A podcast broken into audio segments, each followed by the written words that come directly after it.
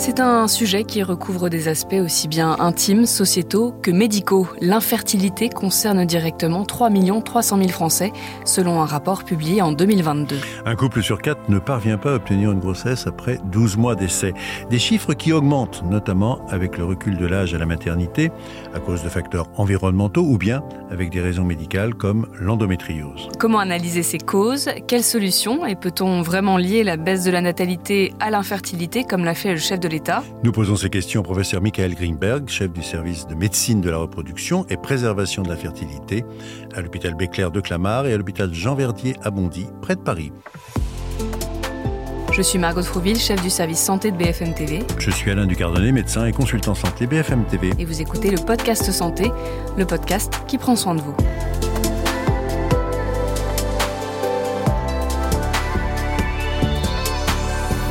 Bonjour Michael Greenberg.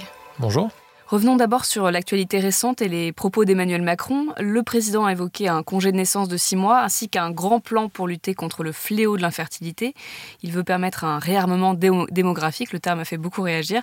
À quel point la baisse de la natalité est-elle liée à l'infertilité des Français? Alors sans doute pas un si grand niveau que ça. Euh, clairement, la baisse de la natalité, on la voit depuis des années, et elle n'est pas aussi, euh, elle ne décroît pas aussi vite que l'infertilité croît. Donc en fait, c'est plus des problèmes sociétaux, des problèmes sociaux, des problèmes de contexte euh, socio-économique finalement, qui font que les gens n'ont plus forcément envie d'avoir des enfants ou ont envie d'avoir moins d'enfants. L'infertilité là-dedans, elle existe, bien entendu. Elle a une petite tendance à croître au cours des années. On en voit de plus en plus. On la diagnostique aussi sans doute de mieux en mieux. Si on prend l'exemple de l'endométriose, on en parlait très peu, donc on la recherchait très peu, donc maintenant on la retrouve beaucoup. Et donc ces femmes se sentent potentiellement infertiles et vont consulter plus vite. Donc il y a une consommation de médecine de leur production qui est plus importante. Mais il n'y a pas forcément beaucoup, beaucoup plus d'infertilité. Ça fait 16 ans que vous exercez, euh, donc vous constatez une augmentation des demandes liées à la fertilité. Euh, c'est quelque chose qui est régional, c'est quelque chose qui est national, qui est international? C'est international, très clairement. Euh, c'est une problématique qui existe partout, qui est rapportée par tous mes confrères à travers le monde. On voit que la demande de, consultation pour de l'infertilité est de plus en plus importante, sans doute aussi parce qu'elle est moins taboue qu'elle n'était il y a quelques années. C'est-à-dire qu'avant, c'était compliqué d'aller voir un médecin de leur production, soit parce qu'il n'y en avait pas ou pas assez, soit parce qu'on ne savait pas ou pas assez, ou alors surtout beaucoup parce qu'on n'osait pas. Parce que euh, avoir un enfant, c'est censé être quelque chose de naturel. On n'est pas censé avoir besoin de la médecine pour ça. Et, avoir besoin de médecine pour se faire aider à avoir quelque chose de naturel, c'est quelque part une défaillance, un défaut du corps humain qui est, difficilement euh, entendable et compréhensible par beaucoup. Et donc beaucoup euh, de ces gens-là ne venaient jamais en consultation et espéraient tout le temps le fameux miracle, bah, si ça doit venir, ça viendra. Et malheureusement, pour beaucoup, ça venait pas. On les a évoqués d'un mot au début de ce podcast, euh, mais il est indispensable d'y revenir. Quelles sont les principales causes aujourd'hui d'infertilité? Alors les causes d'infertilité, l'infertilité, on va prendre l'exemple d'un couple, hein, même si on peut avoir des enfants maintenant euh, sans être forcément en couple hétérosexuel. Si on prend un homme, une femme, il y a globalement... Euh, les causes sont réparties en 30% de causes féminines exclusives, 30% de causes masculines exclusives, 30% de causes mixtes et il y a 10% de causes inexpliquées. Ça ne veut pas dire qu'il n'y a pas de cause à l'infertilité, ça veut dire que les tests actuels ne sont pas en mesure de retrouver une anomalie. Et je reviens là-dessus parce que c'est particulièrement important. Euh, aujourd'hui, on n'a pas de vrai marqueur de la fertilité. On est incapable de dire à quelqu'un, voilà, tu as tous tes examens normaux, tu auras des enfants sans problème. Impossible de le dire. A contrario, à part dans les cas extrêmes, on va prendre l'exemple de l'homme qui n'a pas du tout de spermatozoïdes. Celui-là, ok, il ne peut pas avoir d'enfant naturellement. Mais il y a des hommes qui ont des comptes de spermatozoïdes bas et qui ont des enfants tout à fait naturellement.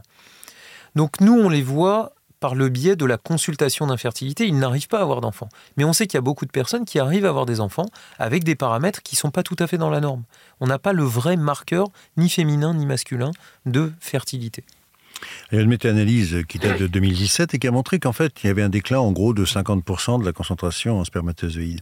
Et ça, c'est entre 73 et 2011 dans les pays industrialisés. Alors, est-ce que d'abord ça se poursuit au même rythme? Est-ce qu'on a vraiment la même, la même progression ou du moins la même descente? Et surtout, quel est le rôle de l'environnement là-dedans? Alors, ouais, c'est extrêmement intéressant, extrêmement alarmant à la limite, hein, euh, parce qu'on voit qu'il y a un déclin qui se fait et qui continue à se faire sur ces paramètres euh, spermatiques. Alors, il faut savoir que pendant longtemps, on avait ces données-là, mais elles n'étaient pas corrélées à une baisse de la fertilité. C'est-à-dire que, en gros, comme si les hommes avaient euh, un backup avec largement de quoi faire, avaient du surplus pour pouvoir être, être tout à fait fertiles. Euh, il y a quand même une ou deux études qui commencent à sortir, qui sont plus récentes, qui montrent que euh, bah, avec cette baisse, il y aurait possiblement aussi un déclin de la fertilité. Et là, ça devient beaucoup plus problématique parce que ça met en péril, si on se projette à, échelle de, dizaines ou de cinquantaines d'années, bah, potentiellement, on peut se dire si ça continue à décliner au même rythme, bah, c'est la, la, fin de la, fin de l'espèce. On ne va pas pouvoir continuer s'il n'y a plus du tout de spermatozoïdes. Alors oui, l'environnement est sans doute le principal euh, agent, euh, notre mode de vie responsable de ce déclin de la qualité du sperme, puisque c'est un phénomène qui est mondial, qui est principalement dans les pays industrialisés, mais on le voit également dans les pays moins développés. On voit une altération de ces paramètres spermatiques. Donc vous, vous dites en même temps donc qualité et quantité. C'était jusque-là quantitatif. Et manifestement, les études commencent à montrer qu'il y aurait aussi une problématique qualitative. Donc on a évoqué euh, les causes euh, principales, l'augmentation de l'âge à la maternité, aussi les causes médicales pour l'homme. pour la femme, il y a l'endométriose ou le syndrome des ovaires polykystiques. Ces pathologies sont beaucoup plus connues qu'il y a, qu'il y a 10 ou 20 ans. Est-ce qu'on a amélioré la prise en charge de ces femmes dans la lutte contre l'infertilité? Alors, on a amélioré globalement le diagnostic et la prise en charge de, cette pathologie qui est l'endométriose. L'endométriose, c'est une pathologie qui est très fréquente. Hein. C'est quasiment 10-15% de la population féminine, donc c'est quelque chose qui revient très souvent, qui est souvent diagnostiqué ou qui a été diagnostiqué durant des années tardivement. Euh, soit parce que sur des règles très très abondantes, soit par des douleurs chroniques, euh, soit par de l'infertilité. Parce qu'on peut très bien avoir de l'endométriose et être fertile, on peut très bien avoir de l'endométriose et ne pas avoir de symptômes, et on peut avoir les deux, infertilité plus douleur chronique. Il y avait tout ce tabou autour des règles, et les règles devaient être douloureuses, c'était normal que des règles soient douloureuses, et donc pendant longtemps, on s'inquiétait pas de savoir s'il y avait de l'endométriose, qui était finalement diagnostiquée sur de l'infertilité. On sait maintenant que cette endométriose, qui est un vrai fléau, hein, parce que c'est une cause d'absentéisme scolaire majeur, c'est une cause d'absentéisme au travail, c'est invalidant pour, beaucoup de ces femmes dans leur vie quotidienne. Euh, maintenant, on sait la diagnostiquer beaucoup mieux. Beaucoup mieux parce qu'avant, comme on faisait, il fallait faire une, une célioscopie, il fallait faire de la chirurgie pour avoir le diagnostic. Maintenant, les examens d'imagerie, on a même des tests salivaires maintenant qui permettent le diagnostic. Donc on la diagnostique beaucoup plus. Alors sans doute qu'il y en a plus, liés aux facteurs environnementaux aussi, mais on la diagnostique beaucoup plus parce qu'on la recherche. C'est sûr que si on ne cherche pas, on ne trouve pas. Donc à partir du moment où on la recherche parce qu'on a tous conscience qu'il peut s'agir d'endométriose, les médecins hein, qui étaient au premier chef hein, là-dedans ne la cherchaient pas. Donc maintenant qu'eux-mêmes sont informés et que les femmes elles-mêmes sont informées également, il y a beaucoup plus de recherches, donc on en trouve plus. Et donc il y a eu nécessairement lié à ça, le fait d'augmenter et d'améliorer la prise en charge. Parce que c'est pas tout de diagnostiquer, il fallait améliorer. Donc il fallait s'inquiéter de cette gestion des règles douloureuses, de cette gestion des anomalies et des douleurs pelviennes chroniques et de l'infertilité. Et donc il y a des traitements curatifs, il y a des traitements préventifs. Alors malheureusement, tous les traitements qui aujourd'hui existent sont des traitements qui mettent au repos l'endométriose. Il n'y a pas de traitement, on ne sait pas d'où ça vient. Donc on n'a pas de traitement curatif à proprement parler. Le problème, c'est que beaucoup de ces traitements sont des traitements hormonaux. Et vous savez qu'on est quand même dans une tendance à vouloir essayer de réduire la prise d'hormones. Et pour l'instant, on n'est encore pas très à l'aise avec ça parce que les femmes elles-mêmes sont pas forcément à l'aise avec ça. D'un côté, on leur dit si tu veux aller mieux, bah faut te bloquer les ovaires avec les conséquences que ça peut avoir et la nécessité de prendre des traitements hormonaux.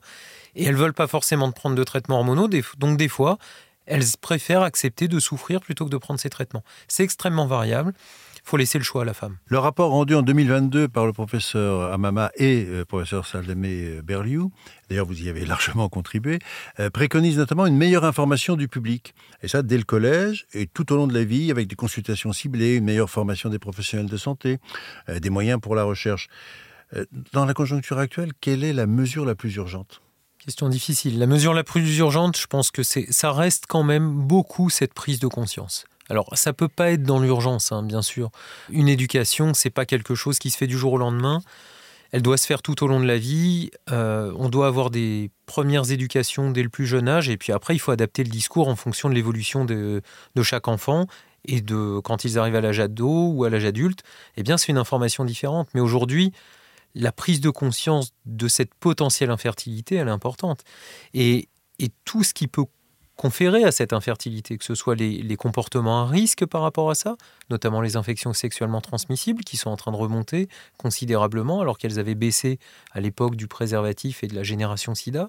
Donc ça va procurer, ça va générer sans doute de l'infertilité qui, qui va revenir dans le futur, l'infertilité qui avait quasiment disparu avec des problèmes de trompe bouchée. Euh, donc l'éducation globalement sur les problématiques de fertilité, elle est cruciale, et notamment sur les problématiques d'âge ovarien et de vieillissement des ovaires.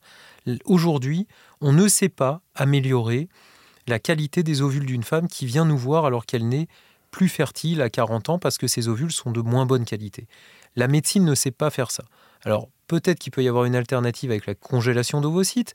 Si on congèle des ovocytes à 32 ans, ce qui est aujourd'hui possible en France, en vue d'une éventuelle infertilité future, donc si effectivement, si cette femme est infertile à 42 ans, eh bien on pourra faire une FIV avec des ovocytes, un traitement d'assistance à la procréation, avec des ovocytes qui seront jeunes, puisqu'ils auront été congelés une dizaine d'années avant, et donc avec un maximum de chances.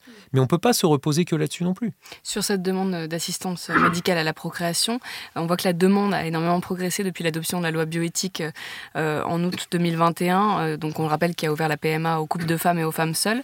Sauf que dans le même temps, les dons de gamètes euh, peinent à suivre. en moyenne, selon l'agence de biomédecine, il faut quasiment un an et quatre mois pour obtenir une tentative avec un don de sperme. Pour un don d'ovocytes, c'est quasiment deux ans. Euh, c'est le cas aussi dans, vos services? Ouais, c'est exactement pareil. C'est une problématique euh, nationale. Hein. On a un vrai problème avec ces dons de gamètes parce que on est dans un pays où la culture du don est pas très présente. Hein. Euh, on a quand même été obligé pour le don d'organes de, légiférer pour dire qu'on est donneur jusqu'à preuve du contraire et il faut, euh, il faut signer un papier pour dire qu'on s'y oppose. oppose. Euh, donc on voit déjà que culturellement la France n'est pas très à l'aise avec le don en général. Et en plus on est dans un don qui est un don qui doit être gratuit. Euh, le don de gamètes, c'est encore un don très particulier. Il faut expliquer, il y a une éducation à faire là-dessus aussi. Hein. Il faut expliquer à ces gens, ces donneurs potentiels, qui ne donnent pas un enfant quand ils donnent des gamètes. Euh, on ne donne pas un enfant, on n'a pas un enfant qui se balade dans la nature. Il faut pas voir ça comme ça. Si on voit ça comme ça, on ne donne pas. Et puis, il faut accepter, de la part des pouvoirs publics, qu'une stimulation ovarienne, une ponction d'ovocytes, c'est lourd. Et faire ça par altruisme pur, je pense qu'être dédommagé de ce qu'on fait, un minimum, le but c'est pas de faire un business, payant. Bien, bah, en tout cas dédommager. Euh, le but c'est pas que ces femmes fassent un business. Et d'ailleurs, il faudrait faire ça et faire des registres comme ça. Une femme ne pourra pas donner plus de trois fois dans sa vie, et donc personne pourra fantasmer sur le fait qu'elle se fait un salaire tous les mois à coup de, de, de dons d'ovocytes. Mais un minimum, et je pense que c'est ce qu'on voit à l'étranger il y a plus de donneuses parce aussi elles sont dédommagées. Vous avez évoqué tout à l'heure l'autoconservation des, des, ovocytes, c'est une possibilité qui est ouverte aux femmes de faire congeler leurs gamètes euh, en vue d'une possible grossesse plus tard. quel est le cadre aujourd'hui? Est-ce qu'il y a beaucoup de demandes? Est-ce que c'est quelque chose qui est passé dans les mœurs, entre guillemets? Alors, l'information, elle est globalement passée. Elle peut être encore améliorée, mais on a presque tendance à ce qu'elle ne soit pas améliorée parce qu'on déborde déjà. Le nombre de centres autorisés à pouvoir faire cette congélation est très limité. Ce sont les centres publics et les centres privés à but non lucratif pour toutes les femmes entre 29 et 37 ans. Ça veut dire quand même une énorme partie de la population. Euh, et on déborde de demandes. On déborde de demandes et le nombre de centres qui proposent cette activité n'est pas assez important. Donc euh, on est censé être sur une lutte contre le temps et ces femmes-là, on leur inflige deux ans d'attente. Donc on est contre-productif par rapport à l'objectif. Donc ça va pas du tout. Aujourd'hui, il faut ouvrir le nombre de centres. Il faut pouvoir faire en sorte que ces femmes-là puissent bénéficier d'une prise en charge en temps et en heure, au bon moment pour elle, pour effectivement que cette congélation soit d'autant plus efficace. Et l'objectif, c'est pas de continuer à alimenter les centres à l'étranger parce que les délais sont trop, longs en France et que ces, ces, femmes sont dans leur droit de faire cette demande. Et aujourd'hui, elles font face aux limites du système français. Vous aviez dit dans une interview justement il y a cinq ans que la France était très frileuse et très en retard sur les questions de reproduction. Vous le pensez toujours? Ouais, je pense qu'on a, on a un peu avancé, mais malheureusement pas assez. Quand je vois qu'on interdit le diagnostic préimplantatoire sur les embryons, euh, je ne dis pas qu'il faut le faire à toutes les femmes, mais en tout cas, aujourd'hui, on se prive d'armes qui sont potentiellement utiles. On rappelle ce que c'est juste d'analyser les embryons C'est analyser les embryons. On sait que quand on fait des FIV, on a beaucoup d'embryons qui sont pas bons. Nous, en France, on va les remettre parce qu'on n'a pas le choix et on n'a pas de moyen de les tester. À l'étranger, ils peuvent les tester pour, a priori, faire gagner du temps au couple, aux femmes, pour leur permettre de remettre, a priori, l'embryon qui a le plus de chances d'arriver à la grossesse. Aujourd'hui, c'est interdit en France parce qu'on est taxé d'eugénisme si on fait ça. C'est pas du tout de l'eugénisme. Dans ce cas-là, on fait de l'eugénisme au quotidien en recherchant, en dépistant chez toutes les femmes enceintes la, trisomie 21. Là, c'est juste pour dépister des embryons qui ne s'accrocheraient pas. C'est pas pour faire des choix de je veux qu'il ait les yeux bleus, je veux que ce soit un garçon, une fille, des choses comme ça. Donc, euh, et aujourd'hui, c'est interdit. Donc ça, c'est caricatural du fait qu'on reste encore très frileux. Et pourtant, les lois viennent juste d'être révisées. Merci beaucoup, Michael Greenberg, euh, médecin spécialiste de la reproduction. Pour terminer sur une note positive, rappelons votre dernier livre, 10 histoires extraordinaires de naissance chez Flammarion. De très beaux récits hors du commun ou comment vous avez aidé des parents à le devenir, quitte d'ailleurs à repousser les limites de la science ou même de la loi. Merci d'avoir écouté euh, le podcast Santé. Si vous avez aimé cet épisode, n'hésitez pas à le partager et à nous laisser un commentaire ou une note. Nous, on se retrouve la semaine prochaine pour un nouvel épisode et d'ici là, prenez, soin, de vous.